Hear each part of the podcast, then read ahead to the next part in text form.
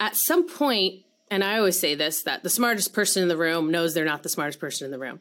You know, so, so, you do understand that at some point in your company, and even though you found the company, you're not the best CEO role you know you're you're not the best uh, person to really lead the next stage of development or um, lead the company to where it needs to go and even if it's temporary taking a step back to breathe some life into that company sometimes is necessary and that's very true at all levels of organization sometimes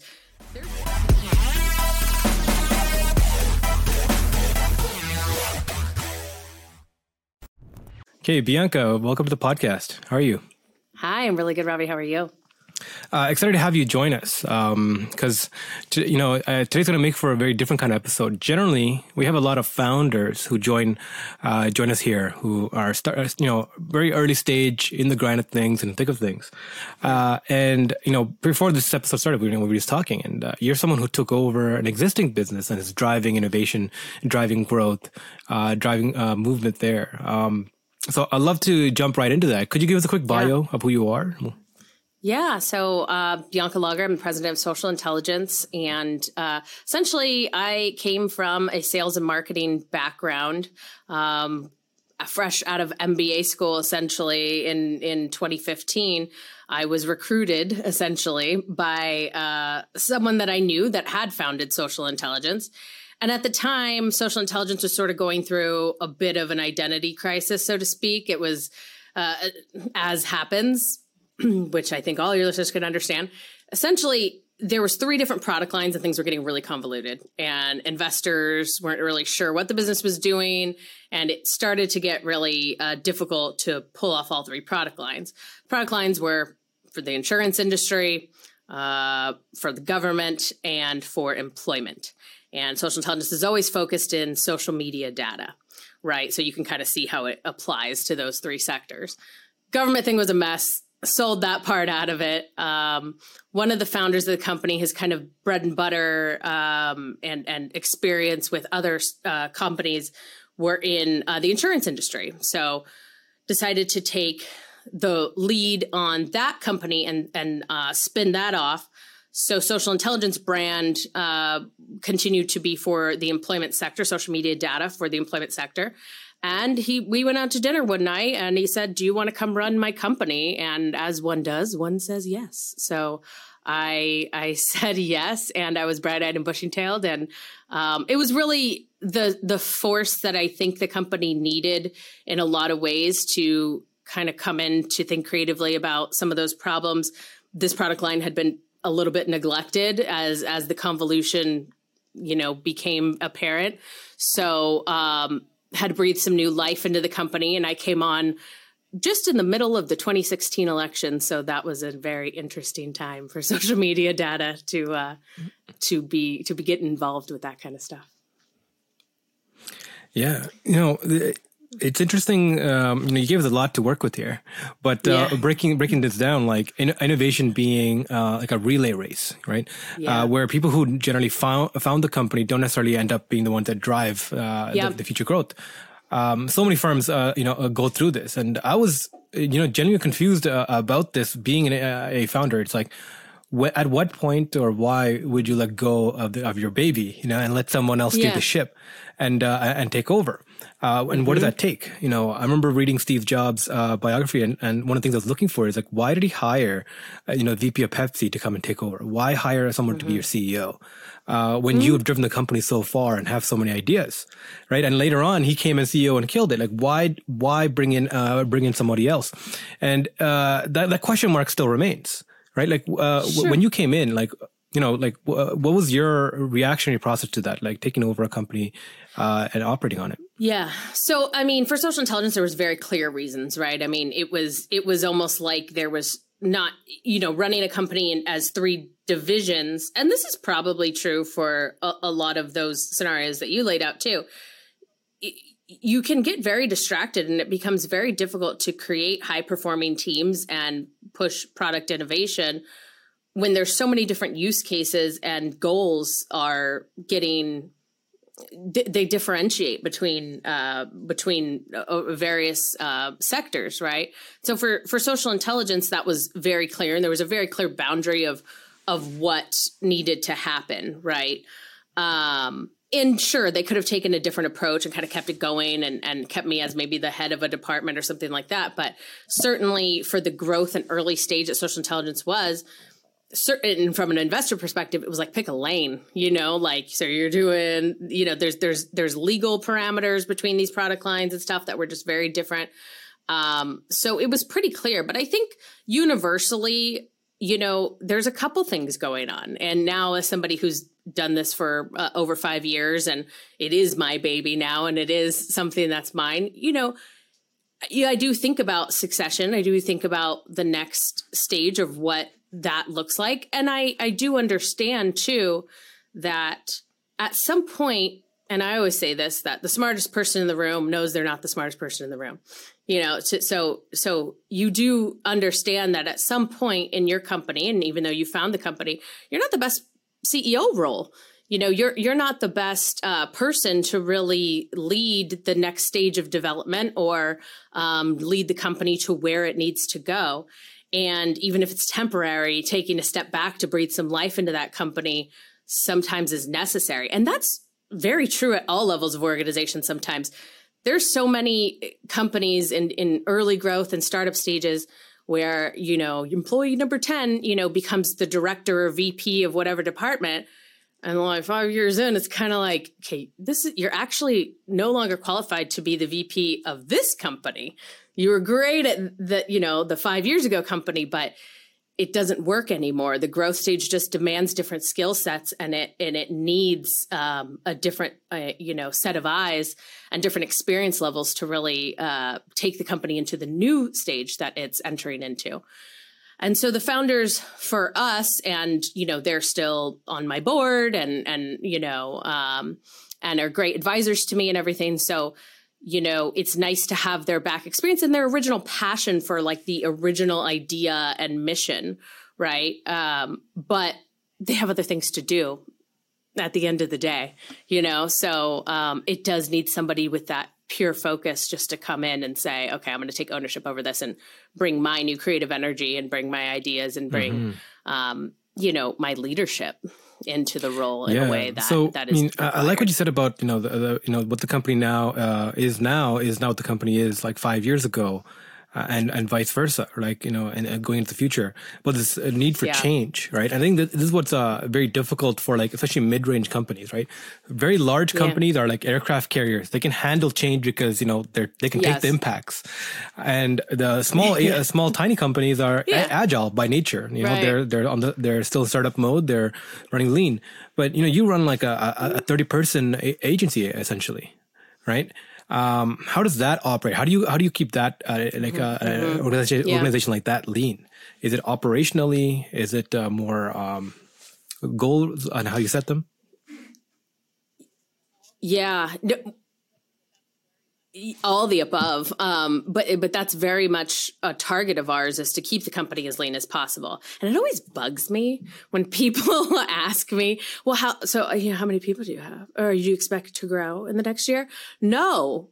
Uh, you, uh, you, know it, it's a matter of fact like that's that's um, we tr- we try to operate in the Instagram style of of uh, you know keeping it as lean as possible for very obvious reasons. I mean, there's overhead margins and, and all sorts of things and metrics that we want to meet. But, you know, at the core of, of the business, um, we do see really good, uh, you know, r- really good value in in keeping the team as agile as possible. Now, you know, look, I'm kind of being dramatic there to some degree. Yes, you need to grow. You need to like, eh, you know, it, it, you know, expand roles and and things get more complicated as time goes on, and that's all good and fine.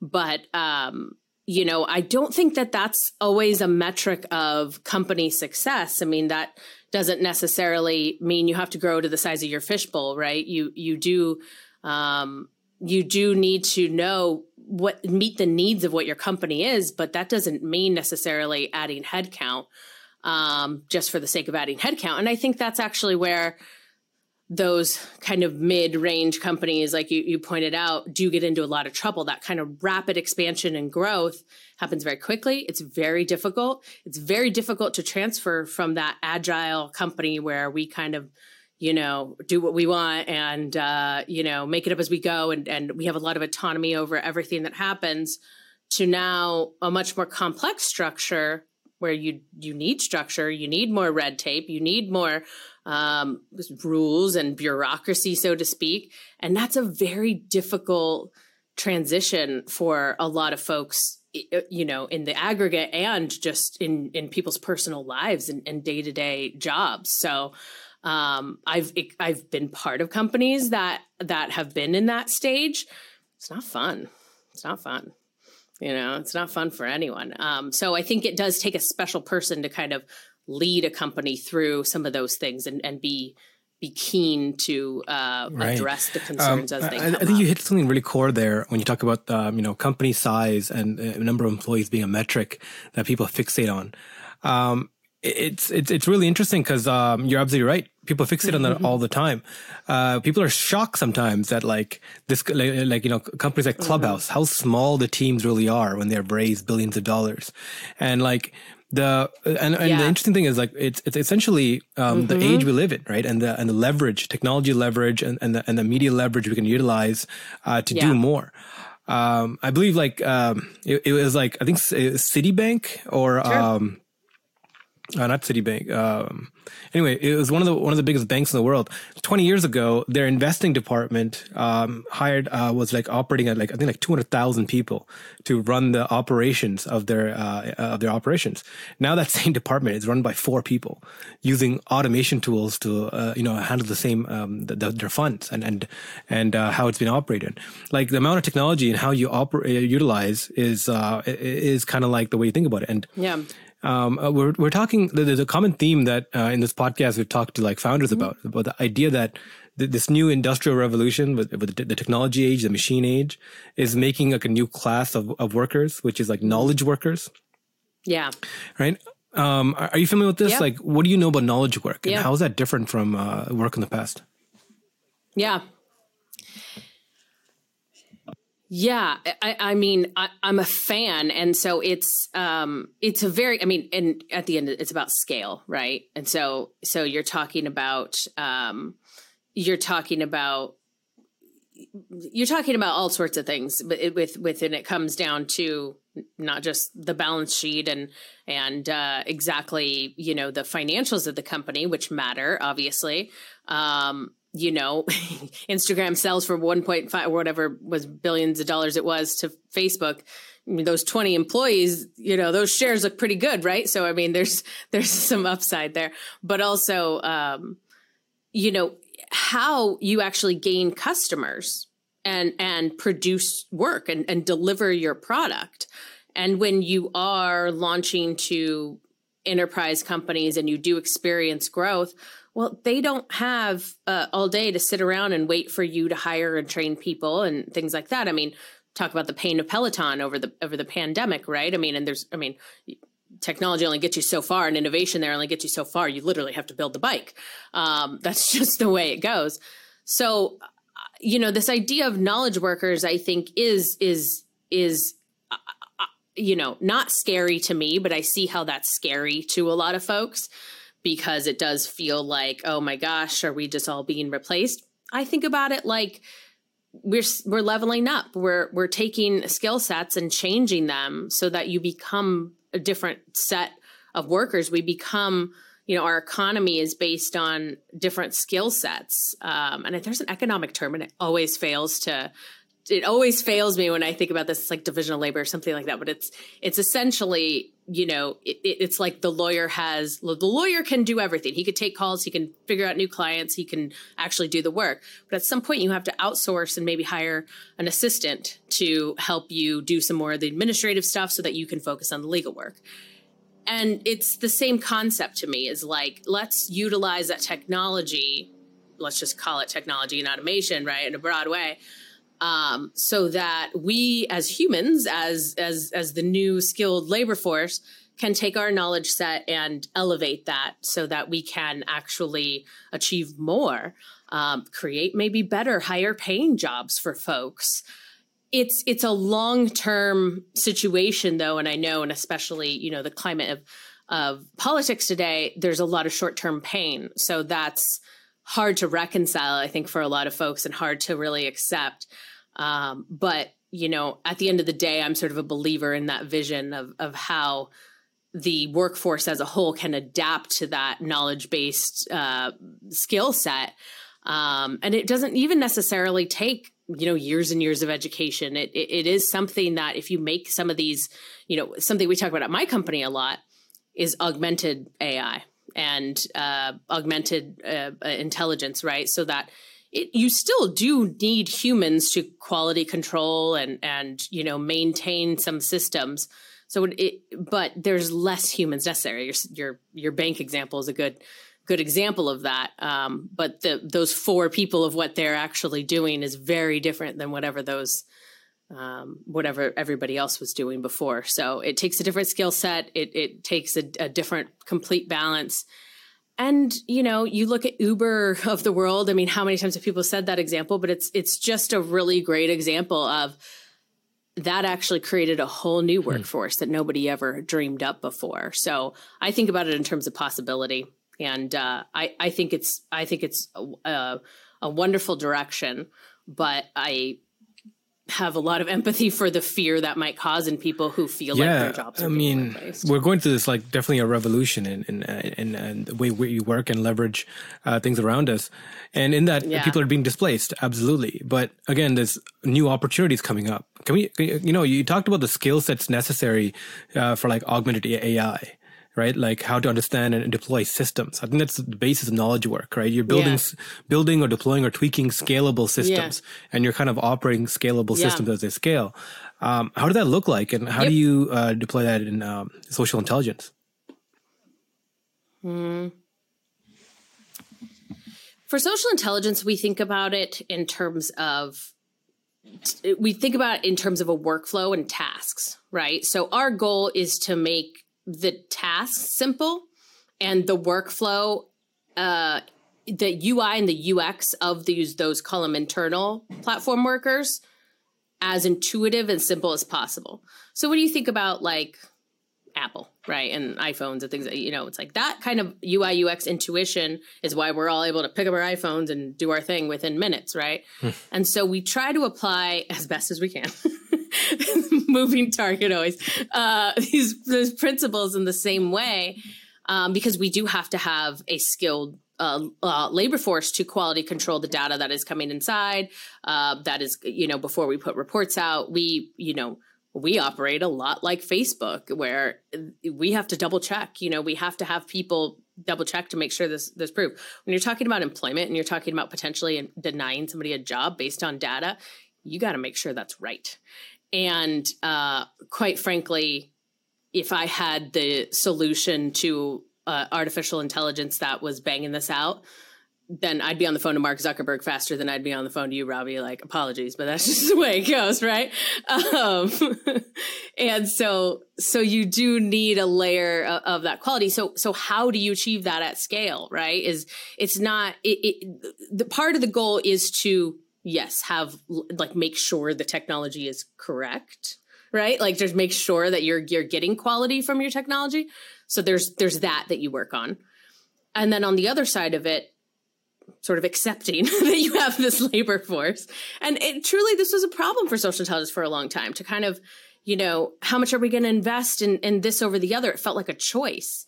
And it's uh, you know i i have absolutely um you know reconciled and balanced our efforts to to try to achieve both at the same time um, which is difficult but you know on on the human side of it it is about breaking down those tasks to be easy because so you can train people quickly. So you can you can give them that knowledge base and have them navigate through those tasks easily um, so that when you are onboarding new clients and you're you know focused on product delivery those things can stay, scale as quickly as possible um, you make it too complicated, then you have a situation where it takes a long time for people to uh, adapt to those side of things, or you make too many changes too fast, and you have all sorts of operational problems. So, um, the intuition of of the of the platform itself, and then leveraging technology to inform decisions along the way is is what we try to focus on, I guess. Yeah, a, uh, you know, really and uh, I think what's way. interesting about this is uh, this field is uh, probably like you have you have to be constantly researching and uh, understanding what's the cutting edge because it's changing so uh, rapidly. Um, at least I believe so, right? Mm-hmm. Um, I think Scott Galloway made this great point, NYC professor, about how the the greatest minds of our society now work in four companies: Facebook, Facebook, Apple, uh, Google, and mm. uh, well, why am I, why am I, Microsoft, right? Yeah. Yeah. So yeah, um, the, those four companies and the Manhattan Project at its height had like 300,000 of the top scientists and minds working on atomic energy projects at, uh, you know, uh, in a fixed way. These four firms hired the top 700, uh, 700 plus uh, you know, thousand people, uh, scientists, mostly thinking about how technology interfaces with with people. Um, one of the things that was shocking is that, like at Google, uh, they have a team three times mm-hmm. as uh, as big than um, the actual search team, thinking about how to sell ads to people better. Right, the ad team at, at Google is driven like that, and with an ad centric model, we're now we're atomizing and, and breaking down how people think and react to things at such a such a um, interesting uh, level from like a uh, engineering uh, an engineering problem. Before, like consciousness and things were like a philosophy problem. Now it's, an, it's seen as an engineering problem, and uh, the one of the one of the like uh, great fears, like I think, uh, yeah, Yuval mm-hmm. Harari, um, the Israeli historian, he talks a lot about this, about how technology eventually down the line will go from just being a analysis engine to then being calculating and and and uh, and uh, deploying um, at, at, least like uh, sorry shaping our realities. Um, you know, there was a great TED talk I'll, I'll to about how mm-hmm. uh, the algorithms that define your life, right? Like you go places because Google Maps tell you to go to, right? Uh, you're you're seeing yeah. updates from certain friends because Instagram is the feed is showing you that, yep. right? Like algorithms are making and deciding what's important around our lives all the time, right. and we're kind of slowly let go right? Um, I would love to learn from you, like what is possible right now with social intelligence? What does that really yeah. mean? Um, uh, like how did that, uh, how did that deployable? How's that commercialized? Yeah. How does that work? Yeah, that's a big question. Um, because I think, and, and fundamentally, right, there's, um, well, you know, the, the old adage when you talk about this stuff is you're only as good as the data that you're inputting, right? So, so there's danger there um, in a lot of ways uh, and things to be wary of and why people feel it's big brother and it's scary and all this kind of stuff because you know the biases that those humans are thinking about and the group think and all that kind of stuff i mean it's been covered in so many different ways with like disparate impact and um, you know different types of disadvantages that can create and just kind of the concept of our lives being about this deep. We never really get to go further down because we see a lot, you know, at this the cr- the crust, uh, you know, we see a lot. It's wide, but do we ever, you know, go go down and go deeper because uh, we're just distracted by too much information um, and too many options. I can't even I can't even watch TV because it's just too overwhelming. And we were having this conversation in the office yesterday about ordering food and mm-hmm. all the apps of the world. Like there's too many options, right? Um, and so and so it, it and those algorithms are telling us what to eat. Um, so it's it's interesting and yeah, it affects all of our, our, our lives. For social intelligence, what we do is we deliver consumer uh, reports, right? So we're just like criminal reports and drug tests and things that you know you, you sign on to usually a, a, a, bigger, larger company, and they have you said they say we're going to do a background check on you, and you enter your data, whatever. They do the background check, and you move on with your life. Um, and so we're part of that process. And essentially, what we're doing is checking for potentially adverse information. So, to know what it is that you're doing and what the output has to be is important, right? What what we have found over the years is that at the beginning, you know, in, in 2010 when this company launched, you can imagine people were like social media background checks like what is this all about and how you know Uh, okay, well, show me people's Facebook, show me this, show you know, I want to see what they're they're like. Now, I mean, we're 2021 people. Like, I can't be bothered. I get it. Yeah, I don't want to see pictures of their dog. Like, you know, no, nobody in organizations want to hire people and look through their social media. But essentially, that's what happens, right? I mean, that's we can't help it. Like, we, you know, we Google this person and, and try to figure out what I know about them. But there's all sorts of problems with that. I mean, you're are you looking at the right thing? What are you looking at? What criteria are you using? And all this kind of stuff. So the way social intelligence goes about it is to systemize that data and it's to systemize that process and to at the forefront make identity resolution, make sure we have the right Bianca Lager out there and, and all the websites that I have a publicly available footprint on. It's a large task though as you can imagine, you know, not everybody has names like you and I, Ravi. There's John Smiths in the world, and and and there's all sorts of things that um, we have to find different characteristics to make unique and make sure we have that right John Smith in Los Angeles. So um, that's the first task, and that's kind of how we think about the data and how we think about the quality of that data, and we think about getting that right. Um, what inputs give us the highest quality results to where we're getting those those we're getting it right right? Um what and then and then how do you put that data together and search through the internet to to find those kinds of things? Um obviously simplifying this but that's that's it in a nutshell. Um and then we have to think about okay you know the intention of why somebody why an employer is concerned about or could be concerned about somebody's social media or what what is it why do we care, you know, about what's on somebody's social media? Now, when I first joined this company, the conversations that I was having about this was it was a more difficult concept to explain.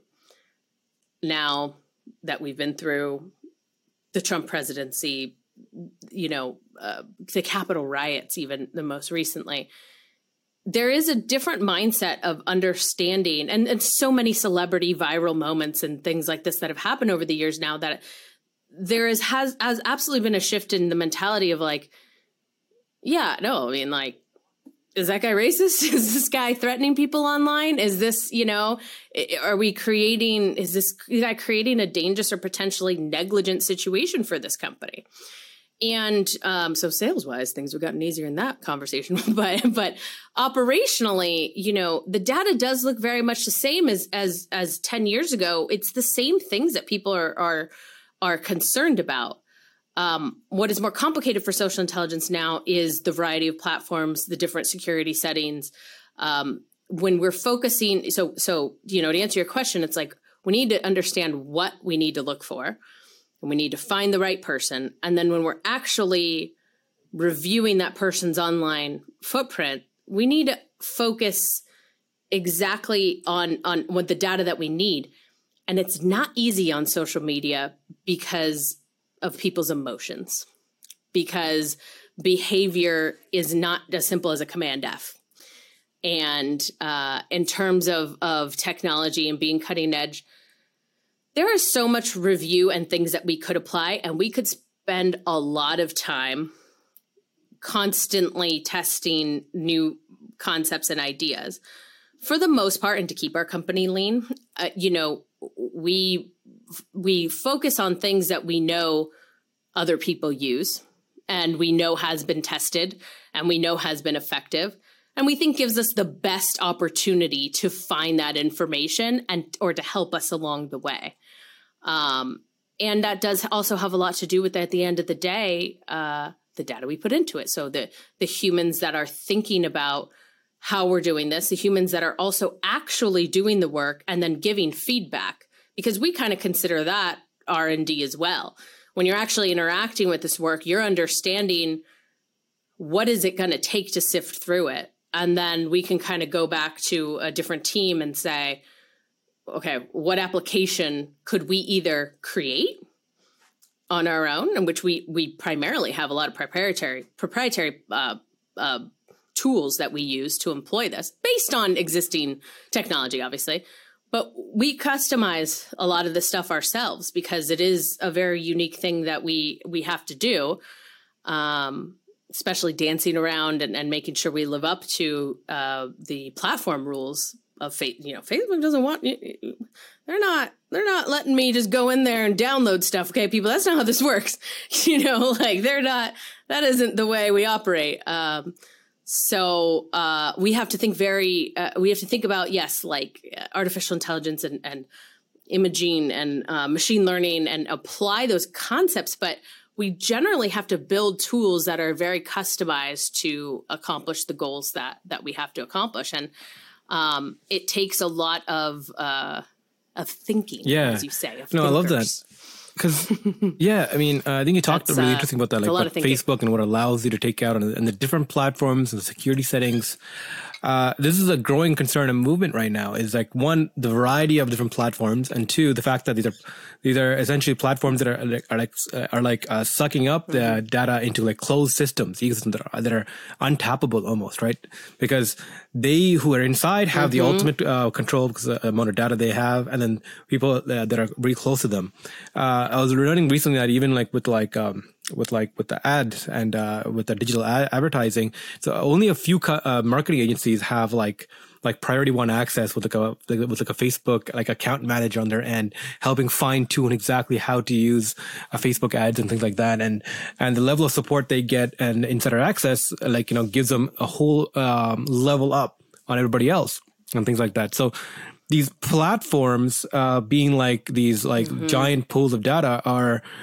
are becoming more and more a concern, right? What you know, what do you feel about this market? Because right now, that's growing movement. Mm-hmm. Uh, I don't know if you've heard about like protocols over platforms, mm-hmm. protocols not platforms which are instead of private companies that are, you know mm-hmm. that are mm-hmm. owning uh, how yeah. uh, certain operations work or all this data or uh, certain uh, uh, key industries, they operate under a protocol layer that kind of like sets where things are stored, how they're stored, how they operate, and externally. And um, there's a few protocol layers that we, have been yeah. tracking. One of them is like Matrix. So like right now, like uh, Slack, Discord, WhatsApp, Facebook Messenger, Instagram Messenger, they're all um, um, uh, operating under the Matrix pr- protocol layer, meaning now they're actually interoperable. You, you, know, uh, slowly they're opening up bridges where you can now talk between platforms. So from a Slack mm. group, you can mm. message a Discord group, you can message a uh, Instagram group, right? And there's uh, that allows mm-hmm. for more platforms to come up as as bridges and and, and, and gaps, right? Um, so anyone can now deploy a, a, a platform on top of this protocol yeah. layer and communicate within this bridge network. So it's it's really interesting how things are like fragmenting, we're allowing more players mm-hmm. to come mm-hmm. in, but all operating under, the, under, under this kind of like protocol layer. Uh, are you tracking any of this? Like, uh, is this something that you follow about about the DeFi movement?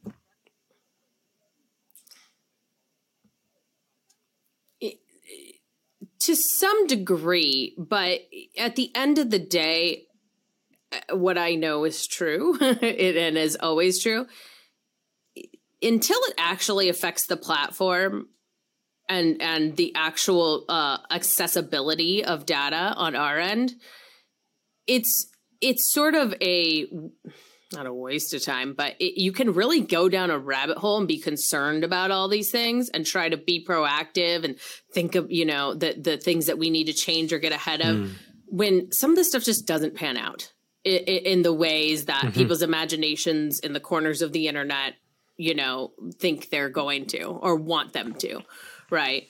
And you know what I what I know for sure, and what I what I do track is, um, you know, Jack Dorsey and Mark Zuckerberg's philosophical approach mm. to data, to to user data, and the accessibility of that data, and how they go about monitoring their own data and and and give people accessibility. So so from social intelligence perspective, I mean, knock yourselves out, you know, and, and, discuss this and debate this and everything all day. At the end of the day, like the the the the those large platforms that have very complicated structures that have astronomical. I mean, Facebook has it's it's like twenty five percent of the world's population of mm-hmm. monthly users at any given time, right?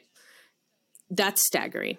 And so those kind of changes and those kinds of accessibility to to to data or or what that looks like for Facebook is is wild. It's it's it's very it's very complicated, and they have to think through a, a lot of different things.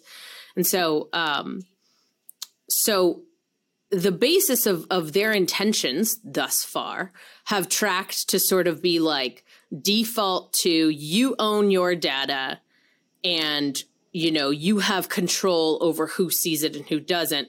Oh, but by the way, if it doesn't follow our rules, then we're going to let you know that, you know, the, you know, so, and that's kind of a pushback and responsibility that they have. So, so I think it's great, you know, the, these kind of movements to, um, to un, you know, un, un, uh, unfocus the uh, data. Cause yeah, sure. It's like, should all your communication, you know, just be siphoned into Slack, or can you, you know, are you able to leverage uh, these bridges, uh, so to speak, and open it up and, and make things a little more accessible, or make um, make your information be not so housed within, you know, one server essentially, and and and sort of broaden that out. Um, it's super interesting, but you know, these very large and and it's it's a little bit simpler for messaging platforms, things like that, right? Because it's it's just it's just not the same thing as uh, a, a massive social networking platform. It's just not, you know. And so I think that probably, um, you know, Facebook wants to, or, or, or these platforms, or the way social intelligence is concerned about or thinks about it, is much more in like how that actually affects the visibility of data. Um, but having those choices i think fundamentally are great for users you know i think that you know as a user um, you should be able to have ownership of that data and decide, you know, and, and understand where that data it lives, who has access to it, who's going to see it. And so I appreciate the movement in in the sense of the consumer being empowered to know. That's and that's a little bit of why, you know, this company exists is because look, your your boss mm. shouldn't be googling you behind your back, you know? Like you should have transparency into how that's happening, what they're looking for, where they looked, and you know what they found and what time and all that kind of stuff. Not just, you know, I had a recruiter tell me once. I say this all the time, but she's like, I just don't pass somebody on because they t- if they take too many selfies or pictures of food. And if you think mm. about it from a data perspective, it's like, oh, those are your criteria of like you're putting in the algorithm. Like that's, that's a biased algorithm, you know? Um, so it's so, so, um, yeah, I think a lot of these platforms have decisions to make in terms of accessibility, in terms of how you're going to open that up. I, I appreciate from uh, a security perspective for these companies to mm. have a, it creates a lot of concerns. It, it, it, also makes things more complicated for them. So you have to balance that with any of those situations and and to understand um, that some of the way that you know the systems are created are trying to balance other concerns of the business, not just this one I, you know, idea of I want my data and I, you know, I, I need you to not be so greedy with it. Um, it's a very complicated equation for, for these folks. And I, I, I optimistically and perhaps naively believe that the intentions of most of these platforms are good and that they're not necessarily there to uh, siphon that kind of power on on each and every one of us. In the aggregate, though, of course, like it's problematic because it mm-hmm. is it's a lot of information for one little company to have. You know, um, it's not a problem I'm excited to uh, to take on myself. I am so glad that there are so many people thinking about that. And uh, for social intelligence's part, I think that uh, we always look at those trends and we always consider them but watch much more closely yeah. to how that plays and, out in the I mean uh, more on that and data and um, you know uh, like privacy and and security like you know these big companies tech companies you know they take all like mm-hmm. the, the eyeballs because like they're they, they they're the center of attention but behind the scenes there's a huge data brokerage market marketplace that, that has always been there and is now operating at, at a level unprecedented mm-hmm. and there are literally brokerages data brokerage that even facebook buys data off of right? To get consumer data, to get to get identity data, things like that, to identify yeah. and make sure and verify uh, profile settings, things like that. And these these things are like sucking up data from so many different uh, mm-hmm. platforms and, and, and a lot of different places. Um, and one of the mm-hmm. holy grails of this uh, industry is to be able to create like digital twins of people, you know, like it's almost like a, a digital copy of a person with all the data inputs coming in mm-hmm. and you can create like prediction algorithms run on top of them uh, at a wide scale at, mm-hmm. uh, generally, and then more individualized that can p- predict yeah. Uh, at large levels how populations behave, how certain set market segments behave, and then down to the individual. And yeah. the scary thing comes when it's like, okay, mm-hmm. at what level of sophistication can um can can these things tools operate at, right? So when it comes to like like when I think about social mm-hmm. intelligence, when I think about like understanding the intel, uh, mm-hmm. like utilizing these kind of tools, it grains down to like you know what what is this is like what is possible yeah. and you know who is operating that behind the scenes in the day, right? So that is one of the main reasons uh, I, I think Mm. Mm-hmm. I think one of the main it's reasons about opening question. this up and making open data more of a thing and to create protocol layers for everyone to, to kind of communicate with will have uh, at mm-hmm. least open up like the the trust factor required because to be like even as scary it is, this actually allows for a lot of things.